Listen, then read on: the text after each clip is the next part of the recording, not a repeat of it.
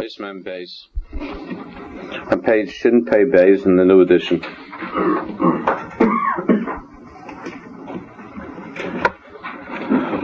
Mitch Shem, we're going to be finished with the Sefer very soon.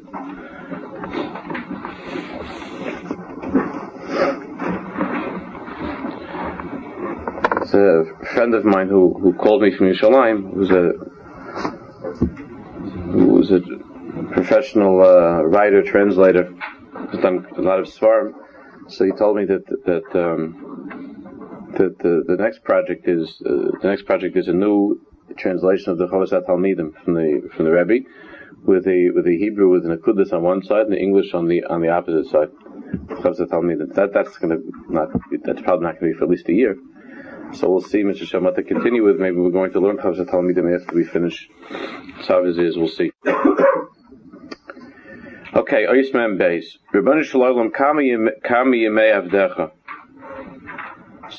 There, are, I'm sure by now you've noticed that there are quite a few, there are quite a few pieces here where the Rebbe, where the Rebbe drifts off to to um, ruminations about death and how short life is, and it's it's really quite remarkable, taking into account the the events that that uh, were to befall him and the Jews of Europe. So here's another here's another piece where, where the Rebbe expresses an, an unbelievable sense of urgency in his avodah, as if the days are numbered. Which again, it's, it's, it's, it's hard to understand. We don't know exactly when each of these were written, but most of them, there's no question that they were written uh, during the Rebbe's prime, when when uh, there was no particular grave danger that was hanging over him, and before there was any before there was any knowledge of uh, of a final solution being planned. So here also, Rebbe Shalom Kami Me'avdecha. So the Rebbe says, the Rebbe asks Hakadosh Baruch Hu, look, how how many days are there that a person has altogether the opportunity, the privilege to serve you?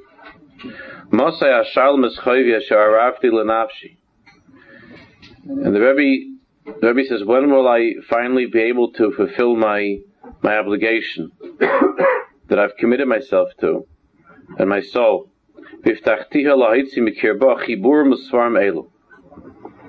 That I have that I have promised to draw out from my soul these works, these svarim, we only have we only have a few of the of the uh, we only have a few of the works of the Rebbe.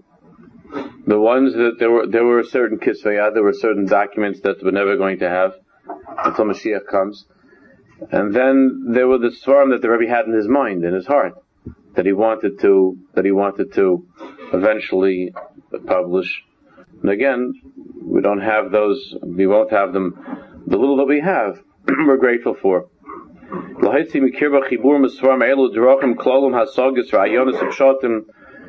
These svarim, which would contain great principles and hadrocha guidance and concepts, ideas, shihar imahem. So he says that that that that um, his mind and his heart, his soul is, is pregnant with these with these thoughts of Torah with these works of Torah. Hayaspiku shivim shmoinim aptishim shnois avoida. Would 70, 80 or even 90 years of, of work suffice lahorik is ritzayin v'sikvas aniyazu to to satisfy and to carry out this this hope. Ana Hashem, harech yomai. Please Hashem, give me long years.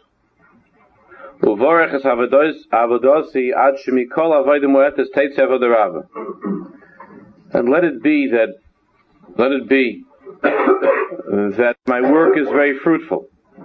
Meaning that from whatever small amount, whatever I do, that there should go more and more, more and more learning, more and more productivity should come out.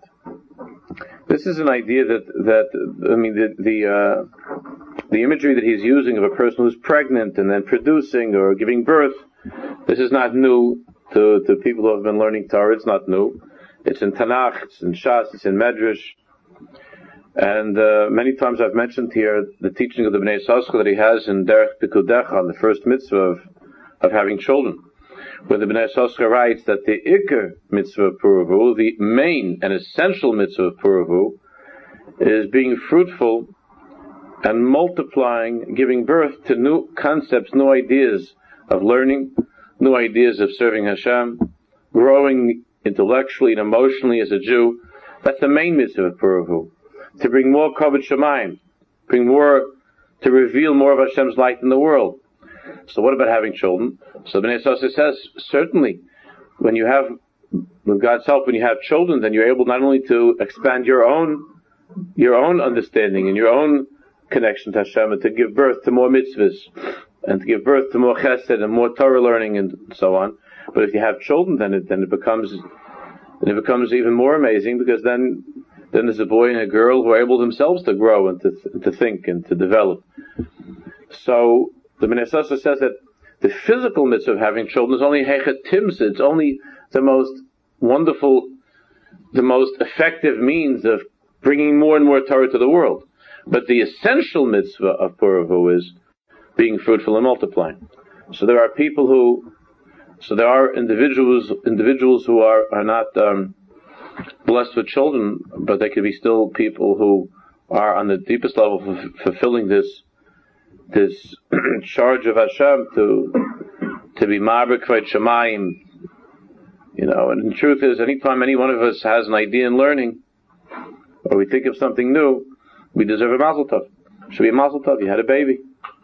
Or if somebody does a mitzvah that he had a hard time doing until now, or there was, uh, or he was able to focus on something in his tefillas, or whatever. Really, it's it's a mazel tov. It's something something that he was expecting.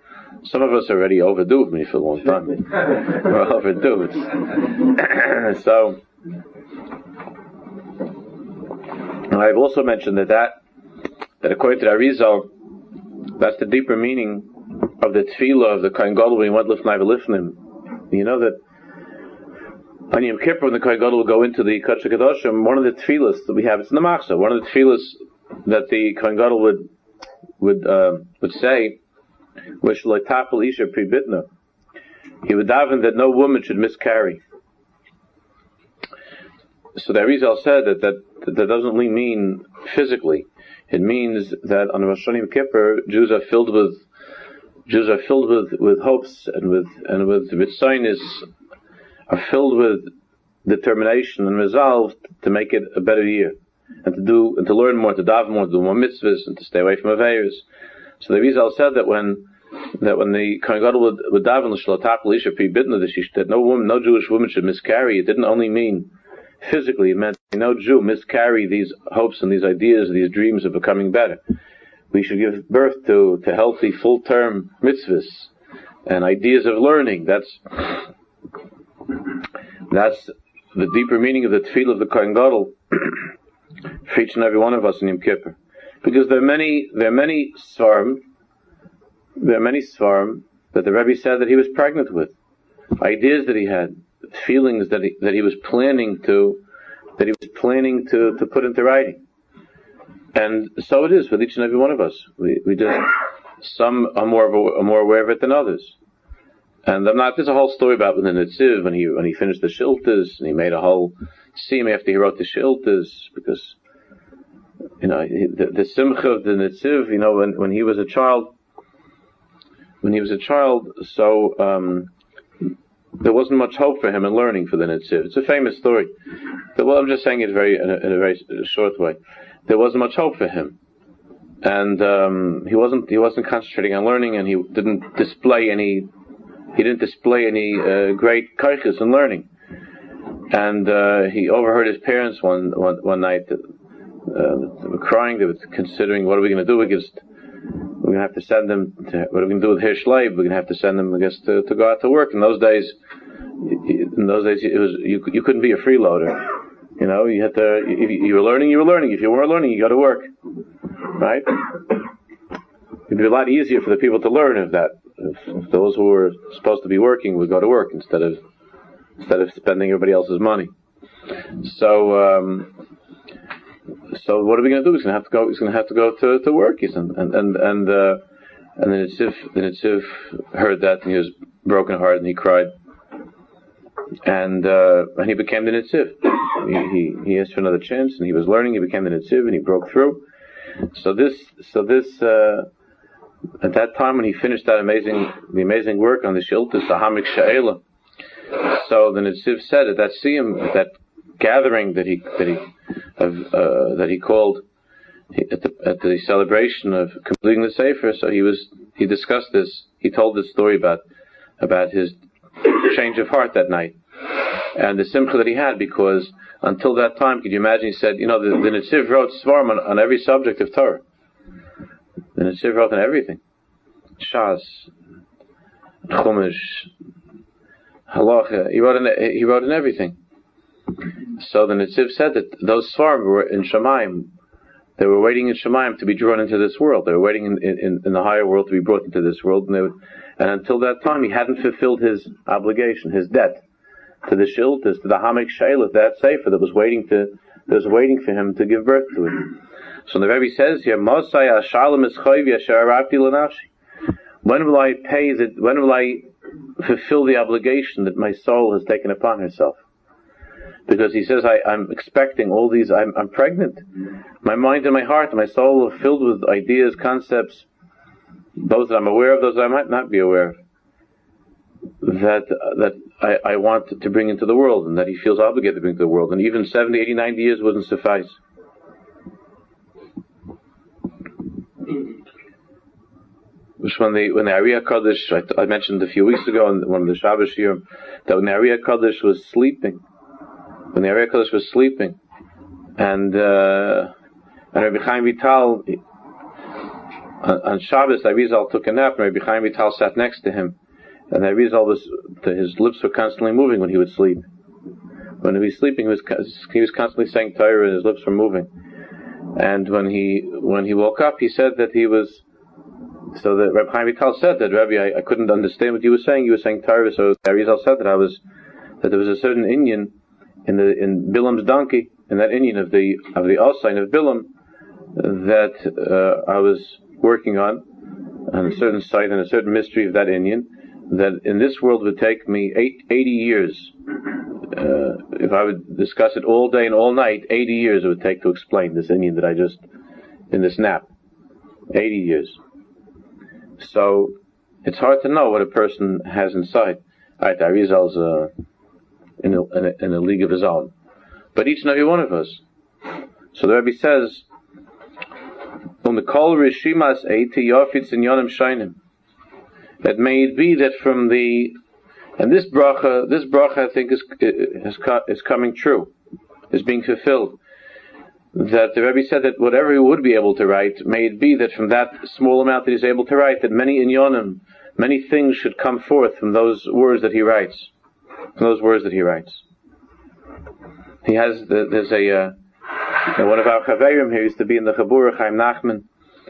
So, uh, he became friends with, with, you know, the Rebbe, the Pizesna's brother was the Admor HaChalutz. We spoke about him once before. He was called the Admor HaChalutz, Reb Shaila. Reb Shaila was in Tel Aviv. He was called the Admor HaChalutz because he became, he, because he didn't want to be a rabbi. He didn't, he, even though he had a he was supposed to be a rabbi. I mean, he had, you know, he, he was uh, he was in line to be a rabbi, but he he didn't want to do that. And instead, he went out and he uh, he lived in in, in the yeshuv in a moshav, someplace I don't remember where, in the Galil, and he was working with other Jews. And he was uh, he was a tzaddik, and he was of hundreds of people like this in the fields, and he was like a throwback to the uh, to the early days of Chassidus. His brother Reb Shaila.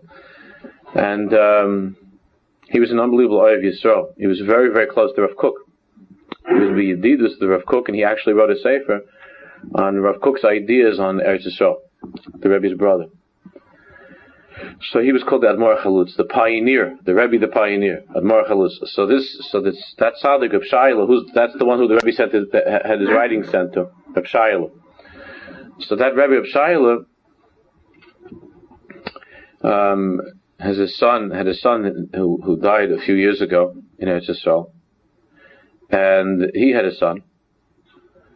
And that son now is, uh, apparently Chaim Nachman said, is, is opening up some sort of a Besmedrish in Ramat, in Ramat Beit Shemesh. A Pizetzna Besmedrish. Imagine? And Chaim Nachman happened to like, he met up with him. Like, it's an amazing thing, because Chaim Nachman loves the Svarm. And, you know, he moved and he got to Ramat Beit Shemesh, and he says, and then he met up like with, you know, this, this seed over there, the, the Rebbe's, the Rebbe's nephew. Pizetzna's nephew, great nephew. It's, uh, and he's the one, he's, he's work, he's trying to have the Sefer translated and and and, uh, and republished. It's been translated, but the the Chavis but the work on the Rebbe Svar. So the father and this this one who's opening wants to open up his medrash. Not this. Chaim Nachman explained to me a little bit. Uh, uh, his father was a pakid. It's like he worked in an office someplace. Shaila's son. It wasn't wasn't a rav. Uh, he was a he, he, was a real Polish Yid, you know, but he wasn't uh, wasn't into the into the uh, into the Admarius. So you see, the Rebbe wrote it was only the Rebbe was only uh, able to write a little bit in his life, and and the things are fruitful, and the words are multiplying. That has to do also with inside of us. That when we when we when you hear something, when you learn something, sometimes you hear like sometimes you you hear you hear a tire from somebody, or you you look at a tire. Let's say you open up you open up a Sfas So you open up a Sfas you know, it's like 25 lines. You look at the Sfas you say, ah, it's very nice, and, you, and, and that's it. You walk away from it. That's not how you should learn a Sfas Or any safe. I'm just giving an example because that's the last thing I was learning last night. So you you you open up a Sfas and the way to learn a Sfas is that is that you you learn it, and when you learn it, that's conception and then you take that idea that now you that now that now that there's been a a fertilization inside of your mind and your heart, so now you you take that thought and and, and you go with it. You remember I once told you that there was a that there was a chassid, a Lubavitcher chassid, who um, he told the Frierdiker Rebbe. So the Frierdiker Rebbe asked him, "No, there was a yid, there was a big Ovid Hashem." A Lubavitcher chassid, like a, but a, a working guy, like you know, like a uh, he wasn't a learned guy. He was uh, an Amharitz, but uh, a Chassidish Yid, like with a bread, with a fire. So the Frierdiker Rebbe asked him, whatever his name was, but uh, Yankel, where do you take your Avodah? Like, you know, he sees like this Yid is going 80 years, like, like on fire, mamish. And he's a push the guy. So the Frierdiker Rebbe says, well, Yankel, where do you take your Avodah from? Says Rebbe. He says that, that because, he says because 70 years before, whatever, 65 years before, the, the Rebbe's father, the Rashab, the Rebbe the Rebbe Shalom Ber said to him a certain, uh, uh, when he was in Yechidus, he said to him a sentence. One sentence. He had said, I don't remember the sentence. One sentence. That if it were me or you, we would say, man, that was pretty nice. And then you just go to work. But this Yid, for, for his whole life, for his whole life, he was on fire with this one sentence that the Rebbe told him. Like he was taking it in all of his avoid, in his learning, in his davening, was, was, was for 70 years was going from that sentence that the Rebbe told him in, in Yechidus. That's a Chassidish Yid. And the, and the, the ability of a person to, to, to take a concept and that that should become, should become fertile and that the idea should have children and grandchildren. That's why there are certain people when they go to a shir, then we have we have a lot of chaverim here. Then they go to a shir, so then uh, I, I always have the greatest nachas, you know, like, you, like, like there'll be a shir, and like three weeks later, three weeks later, that that someone will say, you know, that I was thinking about that Indian that that uh, that we learned three weeks ago, and now I also understand the pshat and the, you know this Rashi. So that's the most amazing thing, because that guy walks out of the shir, you know, and, and he's expecting. He walks out, and he's expecting. The other people in Nebuch, uh, it could be that, that nothing happened, or Nebuch, uh, there was a miscarriage, uh, stillborn, whatever. God forbid. But then you have a Yid, you have a Yid that he, he gives birth to a new idea. He gives birth to an idea. That's, that, that's, that's why we're here in this world. It's almost to by specifically a satire and elokus and godliness. So there he says, the Davar Melch, the next to last line in the, in the. For Davar is. And the Rebbe says, what were Davar Melch's tefillas? All of Davar Melch's tefillas were what? Al ta'aleini b'chatzi yomai. Hashem, don't take me away. Don't, don't take me away from this world, having only lived half my life. Don't take me away in the midst of my days. So, so the meaning of that, the Rebbe says, is, is not just the Rebbe is not the Dover is not just talking about le bechatzi yomim, rak bechatzi yemei hayomim shali. It's not just David Melch wasn't wasn't uh, but the cheshbon of David Melch is that he should that he should uh, be able you know to collect social security or something, or that his family should be financially secure, or whatever the cheshbon is that people have that they need to that they need to move on and persevere. And David Melch's cheshbon was that no, it's not just a question of time, chatzi yomim, but b'chatzi yimeha yomim shali. The question of of the, the day of the day means how do you use your day? How do you use the day? This is this is the thing that I, am most I'm most uh, frightened by. You know, you think about the, in the course of of of the of the day, how many hours, how many minutes are put to, to really to to use a tachlis whether it means learning and davening and mitzvahs, or even saying good words to Jews and so on. That's what it means. Not only that, but, but David Melch knew that he had he had certain chayvus that David Melch can imagine we don't understand this. But David Melech had things that he had to say and things that he had to do that were going to take care of the Jewish people till, till Mashiach. He had to take care of unbelievable things till Mashiach would come. So, so he constantly felt that unbelievable need. Nadar Lashem Shalem, right? When he said Nadar in, in, in Hallel, Nadar Lashem Shalem Negdam Lachol Amay, Nadar Lashem Shalom must be something that Melch couldn't forget for one second of his life. Hashem, help me to fulfill my vows. And, and he wasn't talking about Stamazoy or Nether. He meant the chayvis of his soul, that he knew that he had unbelievable koiches hanefesh, and that there was something that he had to bring into the world that was that was going to that was going to mamish illuminate and shine till the end of time, till the end of time. That it was and it was necessary for him to bring to the world, and that was that was the the uh, that was his tefillah. You know, by the great chasna when the Balatanya and the and the and the Kedushas Levi became a chutanim. It's a famous chassan. You know, married grandchildren. They became a chutanim to the grandchildren, the Balatanya and the Bedicheva. Kedushas Levi. So you can imagine it's a big chasana. You know, uh, the chasana. There are a lot of stories from that chasana. So, so by the uh, by the um, by the table, so the um, so the the uh, Balatanya, who of course was much younger than the than Kedushas Levi. So Balatanya, they they poured mashke, and the Balatanya gave, gave a to the mechutin to Kedushas Levi, and he said mechutin should have arichas yamim, should have long years, and should be uh, with what and should be bracha v'hatzlacha in gashmias and in So he said in physical matters and in spiritual matters. So the so the Baditsheva said Phys- he says Mechut, and he said to the Tanya, physical matters and then spiritual matters? Gashmis and Ruchnis. So the Tanya was not one to be outsmarted, and everything that he did was with, a, of course, a cheshbon. So the Tanya said that's what Yaakov Avinu did. You see by Yaakov Avinu, he davened Hashem, not only lechem lechel beged lil boish, and then v'haya Hashem, you know, then it should be that Hashem should be my God. So he first asked for Gashmius, he asked for clothing, for food, and then he asked for the Baruch Shalom. So that's the bracha of Gashmis Ruchni. So, so Levi said, are you talking about, how can you compare? You're talking about the ga-? You're talking about clothing and bread. That's Yaakov Avinu's Gashmias. So the Tani said, how can you compare? It's, it's Yaakov Avinu's Ruchnias.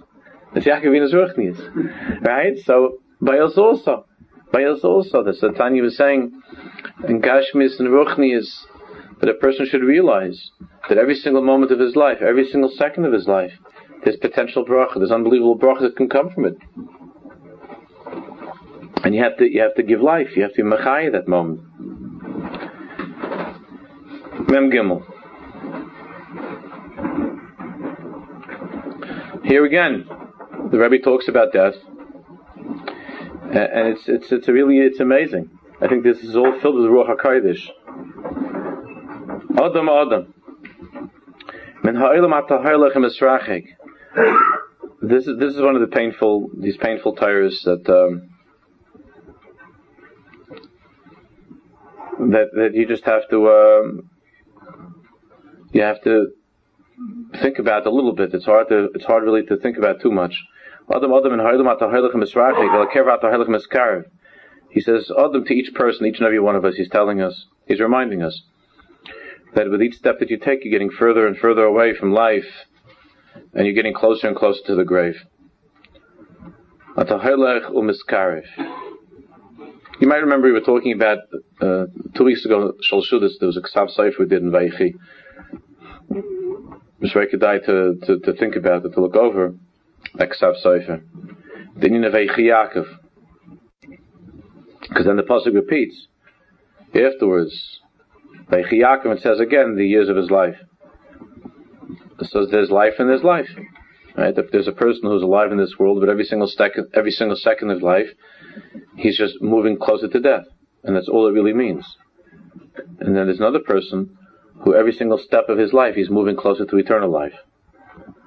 He's getting closer to being really alive, and it's a difference. Right? You remember that's why I, I, we went over that story of the of the clock of the Chayzer from Lublin. So the Rebbe says, well,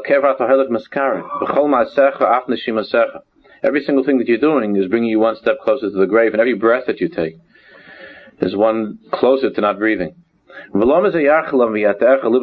what's what's going on with you, with, with your chalamis, with your dreams, and why does your heart, why does your heart confuse you and deceive you to say,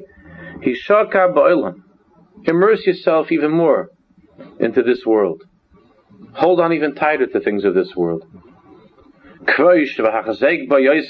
conquer and take hold of even more and more of the physical world.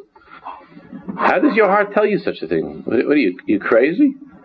You, you're going to die soon. You're getting closer to death, and, and here all you're worried about is, is all you're worried about are those things that that um, that in a short time are going to be completely meaningless, maybe worse than meaningless.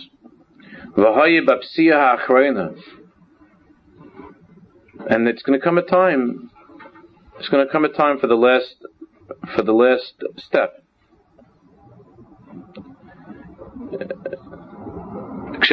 For those of you, I mean, I'm looking around the Chaverim, so we have uh, one or two that that maybe uh, uh are a little bit moving on more past past the 30s, 40s. But you know, I, I, I, really, you know, there's a time in life when you look at these. Like I, I've seen this before, and I've seen these tires before. And there's a time in life that you look at them and say, no.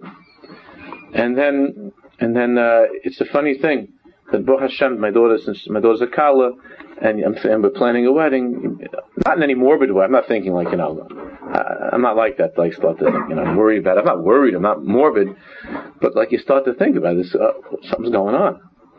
Then I think, you know, I'm starting to feel like that.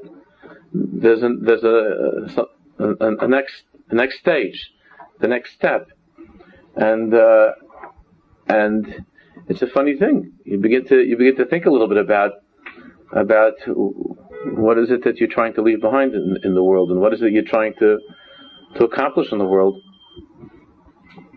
And there are other times when you can look at a tire and you know you show this like to an 18 year old guy, it's like a joke. Like, yeah, what am I? I'm getting one step closer to the grave. I'm getting one step closer to the plate. I'm getting closer to the plate. That's it, right? So uh, you can't even hear it, and there's another time in life, and that's all that you could hear. That's all that you could hear. Uh, you think? was probably, uh, huh? This was probably 25 years old, Yeah, it's hard to know. It's hard to know. He definitely was not an old man. He, he listen, he died a young man. He wasn't an old man.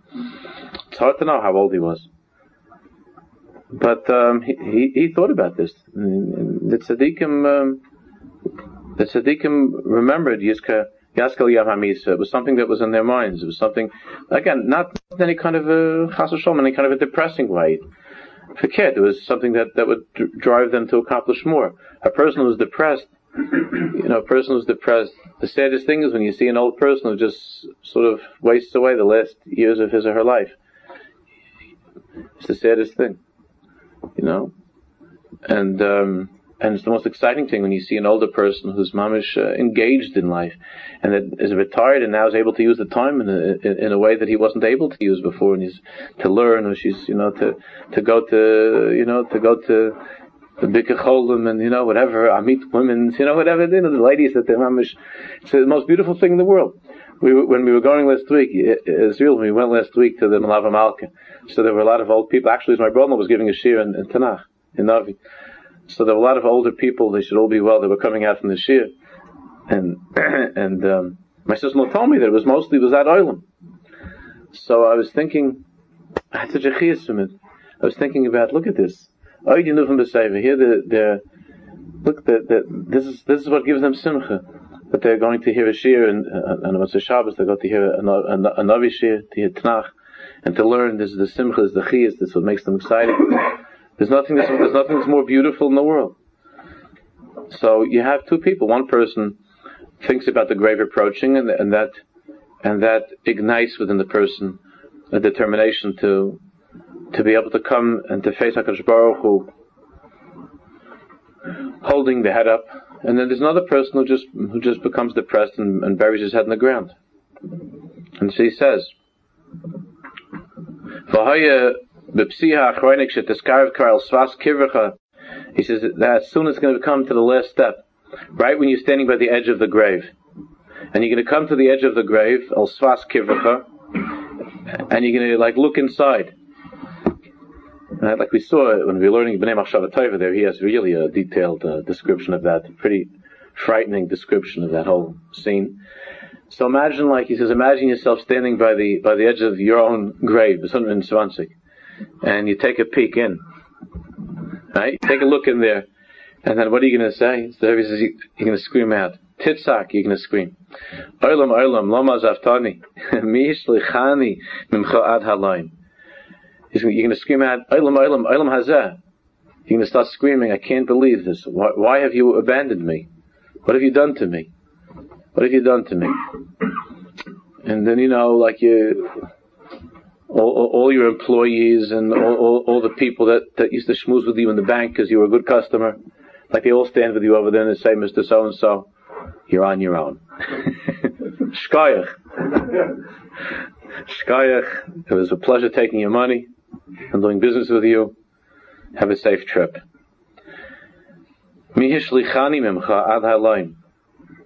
Where, how have, how have I been thrown away from you to this point? To this to come, and I've been brought to this place of death. L'kvar hizir Shlomo HaMelech. Shlomo HaMelech already warned us. He reminded us, Shlomo HaMelech. Sha'ol yismaichu that that the depth, the grave, is supporting our steps, which means kol shalish, every step that a person takes. Tmichu smichel. It's really supporting and furthering the claim that the grave has over him.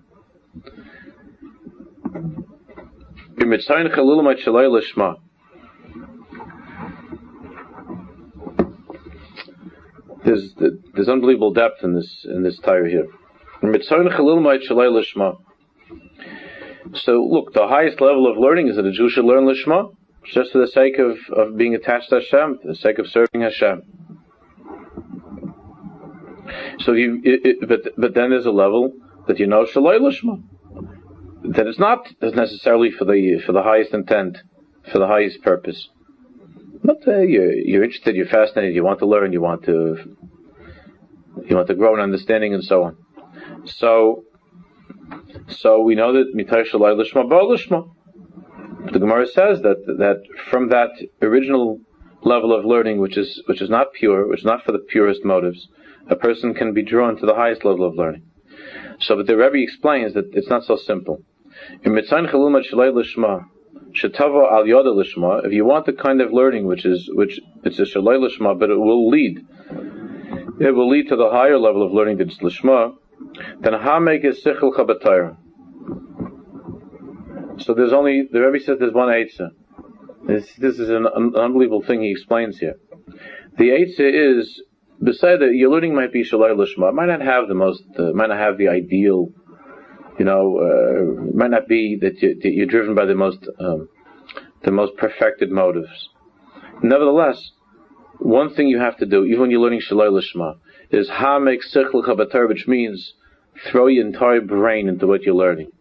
Concentrate mamish with all that you have. When you're learning, put your kaiches into it. So let's say you, you have another, you know, your idea is that you should be able to be a Talmud Chacham, you should be able to say over fancy Torah, whatever your other cheshbon is, it's not the purest intent. But it, but when you're learning, when you're learning, the learning should be in such a way where it's ha make a where you you learn on the deepest level you can. Try to gather every tiny little particle of intellect that's within you, of seichel. Lashkia be'in and to pour it and to pour it into into that understanding of Torah. I mean, that when you're learning that when you're learning that that the learning should be with unbelievable concentration and to, and and and with all and, and, and with all your kaiches of seichel. Not like you have very often that a person, when it comes to when it comes to business, when it comes to other things, or you know, or, or guy's reading an article, so he puts, you know, he's, he asks kashas and terutzim, and there's a whole ksais and shev shmaitza, you know, on this on this Wall Street Journal, and and then you go on the train, and then the chaverim continue the pilpul on the train, and then later on at work, and there's still more falfel, and what do you think, and this is what I think, and he learns he learns the newspaper be'i, and not just in bekiyas. So, so a person, a person who really wants to come to a level of learning Torah lishma, or to learn that the loy lishma should be a lishma that brings to lishma, so he has to be ma'ayin and Torah with every power of intellect that he has. So the time that he's learning should be in such a way.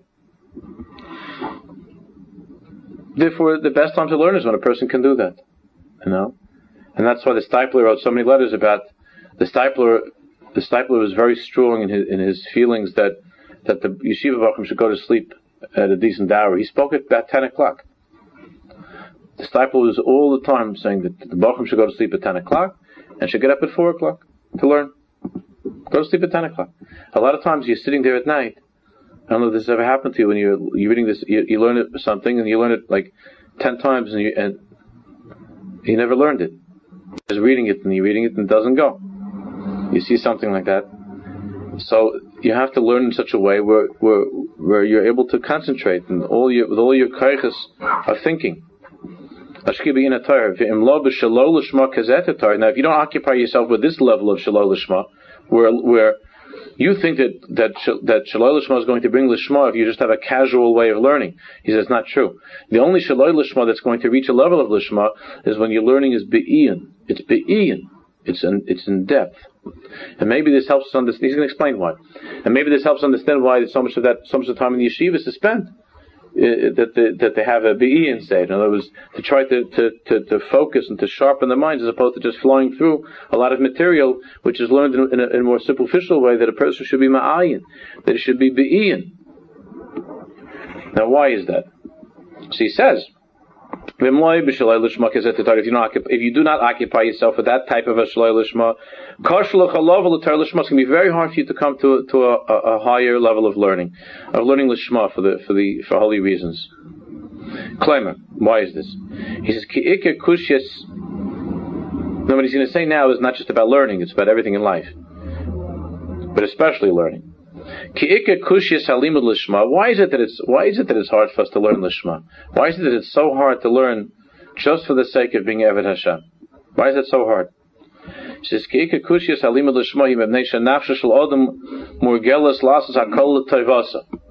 The reason is because a person's soul, a person is used to during his life to doing everything for his own benefit. Everything's with a the cheshbon is the cheshbon is you know how can this work for me? What does it do for me? That's the most natural thing from the time that we were babies. That's all the baby's thinking about is me, and and and and we grow up with this with this with this primary thought, and the thought is the thought is me, and and how will this serve my own personal purposes? So a person has a hergel the person has a hergel, a way of thinking about things in such a way that that is mogelas lasa koil tevasa. Mukefes betayvis ritzayni is umachshavas la'atzma. Therefore, from the time that we, from the time that we're in the world, our minds, our souls are surrounded with with desires and and and thoughts that are all focused on on on satisfying oneself, one's thoughts and feelings to have, to satisfy oneself.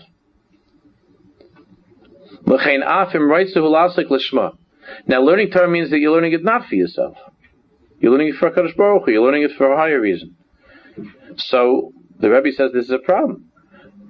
Even though you know you say I want to learn Torah, I, I just want to be Nevid Hashem. I want to do this mitzvah just for Hashem. I want to be, I want to learn. It should be just Lishma. But it's very hard because Boz Hashiifus La'atzma. Because since the time that you're in the world, your entire your, your entire way of thinking has been to, to what can I do with that cheshbon for me. Your whole your whole upbringing is for me, for me. What can I do for me? And how does this serve my purposes? How does this help me? That's the whole. That's the whole chiyus.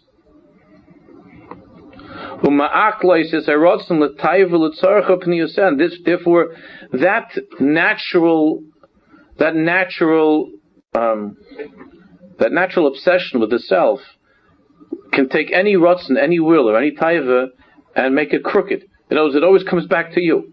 It always comes back to you.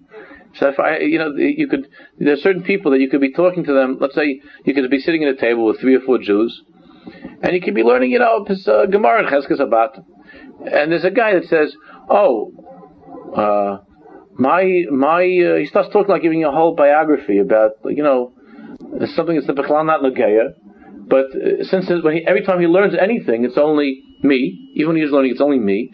So for some reason, like he remembers a barbecue that he had with his grandparents. You know, he talks about when, he, when he's learning this Gemara in Bava Basra. And anything that you learn with him, wh- whatever you're talking about, it always comes back to that me. Me, I. It always comes back to that so, so my sister told me a funny line. I had this. I think I was told you a few years ago. I was on the phone my sister. She should be well. And she was talking. She was talking about something that she that was worrying her for a long time.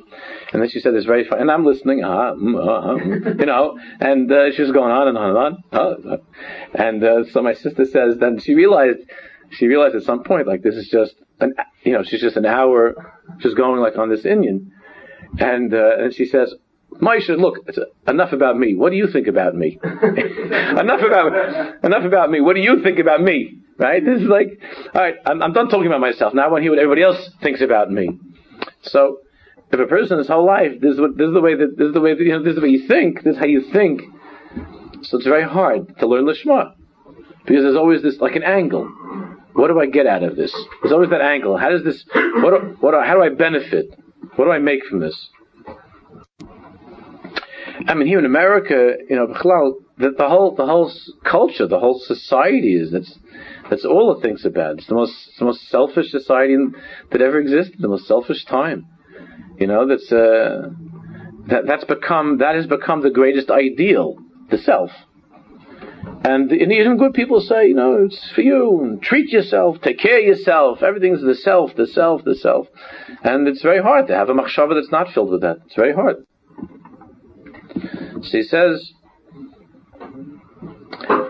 yeah, lochain, therefore, afim writes to lasik l'shma, both the shivas la'atzma, umaklis avosn l'tayv l'tzorch v'nyaseh, umahi.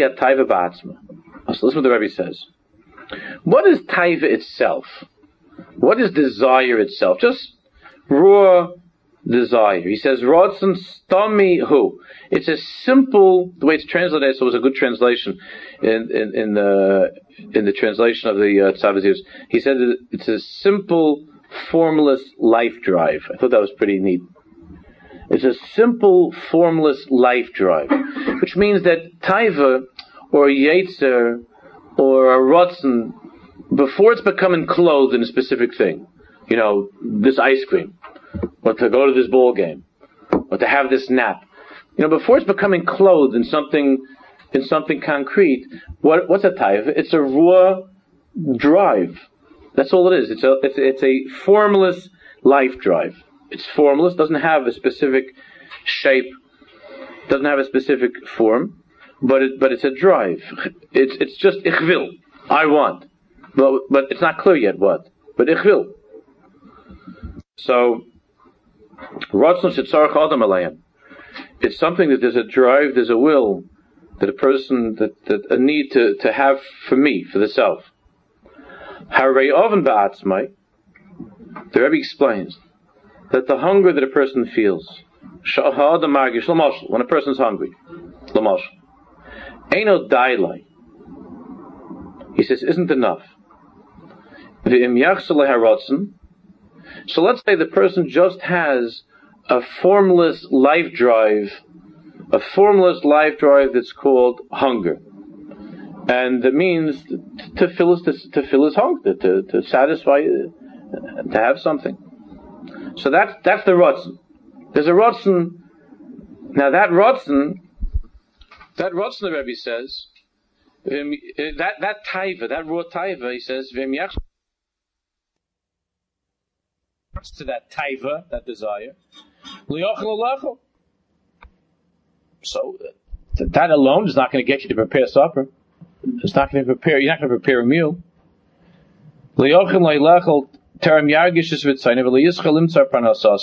There are a lot of people who are hungry, but they're not. They're not. They're not out there at work on time, and they're not putting in a hard day's work in, in order to be able to pay for all these things and to be able to have what to eat. They're hungry. There's a hunger. There's a taiva. There's no question about it. But it doesn't necessarily, it hasn't necessarily taken on a specific form, which is what? I gotta go to work. Or a specific form, I better, I better prepare supper. It hasn't taken a specific, it's just a taiva. Af lo yochal gam It could be even such a person He's, he might be, he's lazy, whatever, he's not, or he doesn't, he's not going to go to work, he doesn't have any money, he doesn't prepare anything.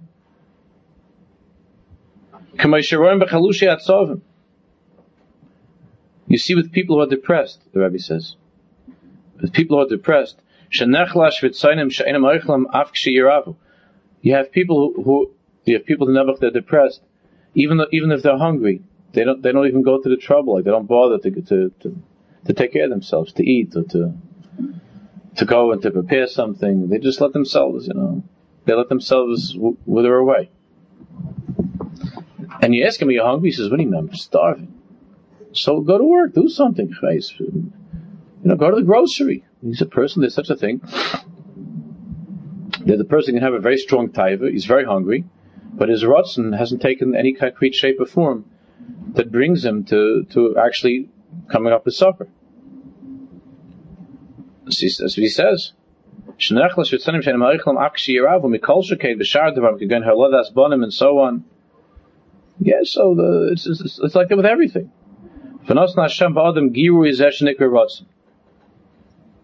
So Hashem Baruch has Hashem has done this. He has infused within, within us a certain thing that's called Ratzon,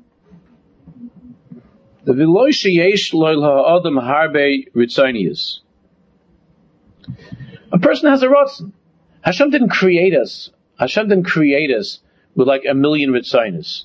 Like a rotzen to do this, a rotzen to do that, a rotzen to a rotzen to a rotzen to get to work on time, uh, a rotzen to get to shul on time, a rotzen to prepare breakfast, a rotzen to prepare. That's not how Hashem created us.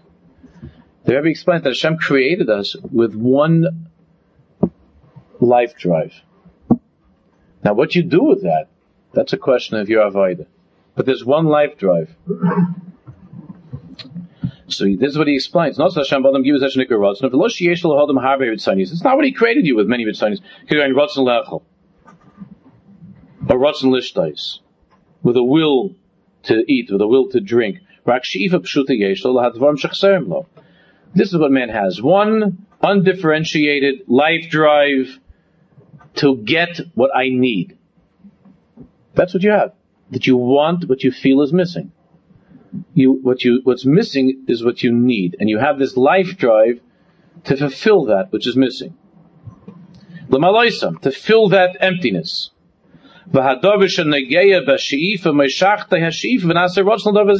Now, if there's something that you're, if there's something that you have a she'ifa for, okay, so let's say you have a she'ifa for wealth for whatever reason, you saw you saw some show and it looks like it's nice to be rich,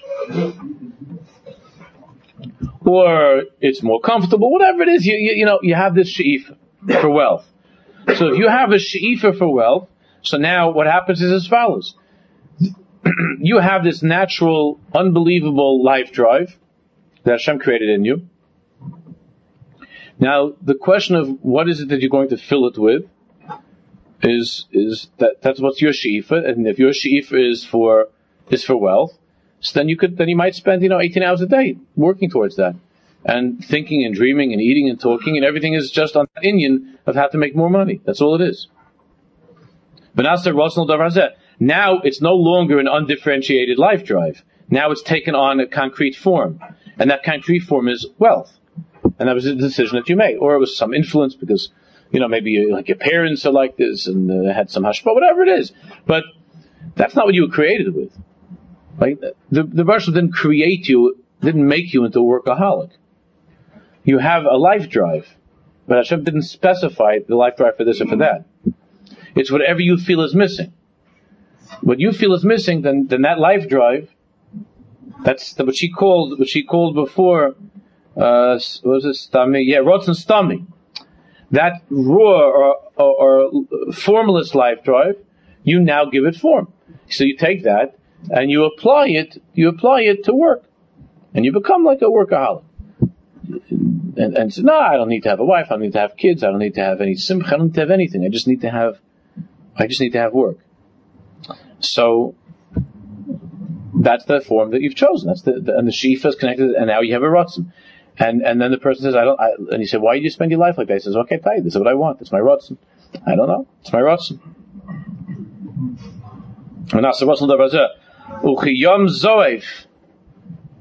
It's like a raging sea. He has shifa. Oh, it becomes mamish like a like a raging sea. He says, Galim is b'mokim hazeh v'tarf mesvina b'mokim acher boilim. You know, when you have waves, so the waves, the waves themselves will drown anything that's in their path. The waves, it's, the wave doesn't, the, the wave's not focusing on a person or a toy or a dog. The waves, the wave's attitude is like this. Whatever comes here, I take. I'm going to sweep along anything that comes in my path. If it's a, if it's a, a, person, if it's an animal, if it's a toy, if it's a piece of paper, whatever it is, a piece of garbage, I take it.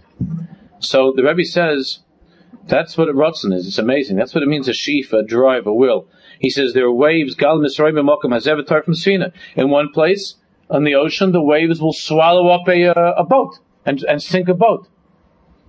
Another place, uh, an animal got swallowed up by the ocean, a wave. But then the ocean is, is equally satisfied with, uh, with, with uh, swallowing up some soda can. Whatever happens to be there. But whatever is there, the ocean the ocean will, will take. Lo yivchalu im yivkeshu al darkam. The ocean is not afraid of anything that it encounters in its path, and it's not going to hold back. Lo galim shaynim yesh. What do you, the Rebbe says, you think there are different kinds of waves? Oh, look at that. Here's a, here's an anti-soda can wave approaching. But the rest of us are fine. Don't worry. Uh, there's another huge wave. Don't worry. That wave is just for behemoths. That's not how it works. It's a wave. So he says. It's really just one ocean. It's really just one storm. But in that one storm, in that one ocean, so it could be behemoths of people and, and papers and things, but it's just one ocean, it's one storm. You don't have any different waves. Mehem Sharevim Loy Behemoth, like there's one wave that says, Ach, I'm looking to get, I'm looking to swallow up a behemoth. That's what I, this wave says, that's what I really want for supper, is that, like, uh, you know, I really like a French pool. That's what I want for supper. Oh, Mehem Svina. Then you have another way that says, nah, I'm not interested today in dogs. I want to take an ocean liner. That's not how it works. He says, Ragzav echad yesh. There's one storm, one anger, one raging ocean. Zav echad. Shal yam echad. One storm, one ocean. And he comes in different ways. You see it here, you see it there and it swallows up different things.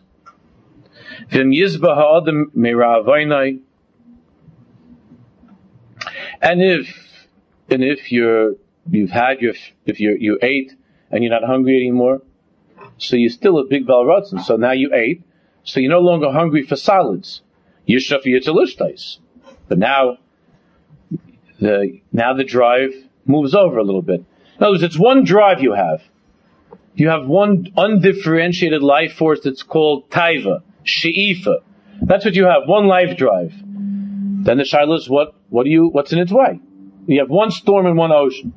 So now I'm done eating. So now I'm just drinking. Or whatever it is. But that's not, that's not what Hashem gave you. That's not what Hashem gave you. He gave you a life drive. But times it's for this, times it's for that. Shifa. Now, what happens if you already had your life drive as far you, you, that that wave already took care of you eating and drinking, so you're full. You, you can't do anymore. You you you you you've gone through the smorgasbord three or four times, and you already sat down and you stayed for the main, and for the Viennese table. So then you look around and you say, I don't know, I still have some life drive left of me today. So what do you do with that? So you find the next carbon, you get into some stupid conversation. This is after shtusim It's just some narishkeit. So you know, you have to do something with it. There's a little bit left. Young people, it's mamish uh, tidal waves. Tidal waves. That's why you have to figure out something to do with it. It's crazy stuff. You got to find, you know, you got to open up a gym somewhere.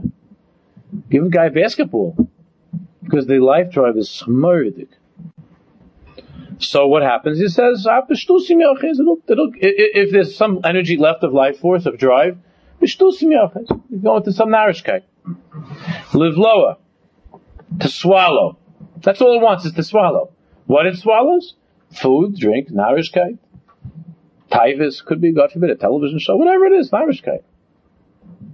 I've seen many times, we spoke about, he spoke about this before, Anoshim Boim I've seen old men, old people, that they have, that they have taibis for things that are stupid, like little children. They have childish, uh, childish uh, desires, Narishkeit. Hashifa Ba'agiri Apshuta Hamalavis, Hamalavis Achaim this Akla, that simple life drive that accompanies us throughout life, this Akla has become, has, has gone off course, Ubolagam refish, and it's therefore it's like a, a wave, and it's chosen. Uh, it's swallowed. In other words, it's one wave, but this this wave is taking garbage now. That one wave of your wanting, of your desire, that one wave. Here, the difference, of course, is that we have Bechira, the ocean doesn't, and you can make a decision that this wave that I'm going to swallow more learning and more davening and more and more and more, more chasadim and so on. But if not, then even an old person could could. Uh, could fill himself with shtusim and narishke. Hashiva giri apshutim malavis hamalavis chaim nisakla bolagam refish. It took in garbage. A pog shal darker that it met along its path. Kamay galam and itchaf from yizaf ayom like the waves of the ocean. Vaf and even kishaloi made lefamim lishma. And the Rebbe says, even if sometimes you feel like the learning is going well and you're learning the Shema,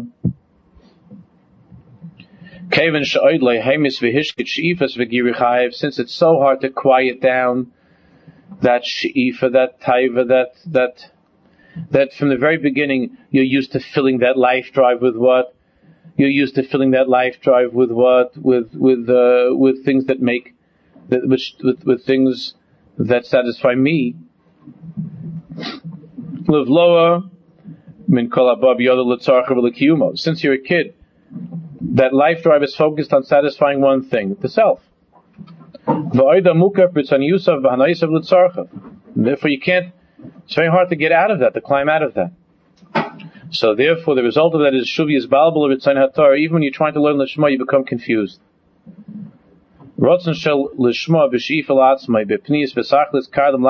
you begin to have thoughts about people are going to say that I'm this, and I know how to learn, and I use this. You know, in other words, you drift away from the shaloi l'shma, and and you're and the wave begins to take in that that feeling of, of learning for the self. So where it helps. The Rebbe said, this is why it helps to learn be'in. To pour every single ounce of rotzen into the page of Gemara. To pour out every single power of intellect into the Rashi, into the Taisvis, and to leave nothing for something else. That when that when you're there, that's that's where you are with mamish, with heart and soul. Like I told you that word from the from the from the tzaddik from the Rebbe Chaskel Kuzmir that Hashem told Moshe Rabbeinu Alei Alei Hara come up to the mountain veheyesham. It's not enough just to go up to Har Sinai, but when you're there, you have to be there. Veheyesham. It means to, to that that, that mamish that, that that every ounce of your being, that there shouldn't be any life force that's left outside of this page of Gemara. That you learn be'in. Because when that happens, he says, Shalian kikol ian moila diskashas. When you look at something and you're learning be'in, then you then you miskasha, you become attached. Because now that you put all your life force into this. You forget everything else. Now it's now it's it touches your heart. It's you. It's mamish you. It's mamish you. What hurts you, it bothers you. It hurts you and bothers you that this that, that you can't understand the pshat in the Gemara. That bothers you. You don't get the taisvist, and you have a tsar. You have an, you're it, it, you're upset by it. Why? Because because the self isn't satisfied. And you're pouring your entire being into this. And you delight and enjoy every single teretz that you hear. When you pour your thoughts and you and, to, and you're learning be'in, then what all your shifas, all that life force and energy and drive is is is poured into your learning. And mistar heladro, because taivas pnia nedara. And then you no longer have this thought of the self and just to satisfy the self. Because it's being, because it's being poured into Hashem's Torah, then v'gam hi b'sarosa neshkar v'tzonat tor then you begin to, then that, that pure, that pure and, and, and undiluted rotzen to serve Hashem begins to blossom. V'halashma yizgala, bein menucha, bein mafriya, and then that feeling of, that, that sense of learning Torah for the right reason, will will will begin to will begin to form and shape in your in your life. When you when your learning is in such a way with the mashkia be'iyin be'iyin mamish, then the most natural need of the self is not to do such a thing. Is to just to take it easy, is to relax. And when you pour all your kaiches ha'in into that learning, to that page, the Rebbe says, then, then, we're hoping that the shaloi lishma can eventually bring to you, bring you to a state of lishma. We should be to, we should be to taste of that.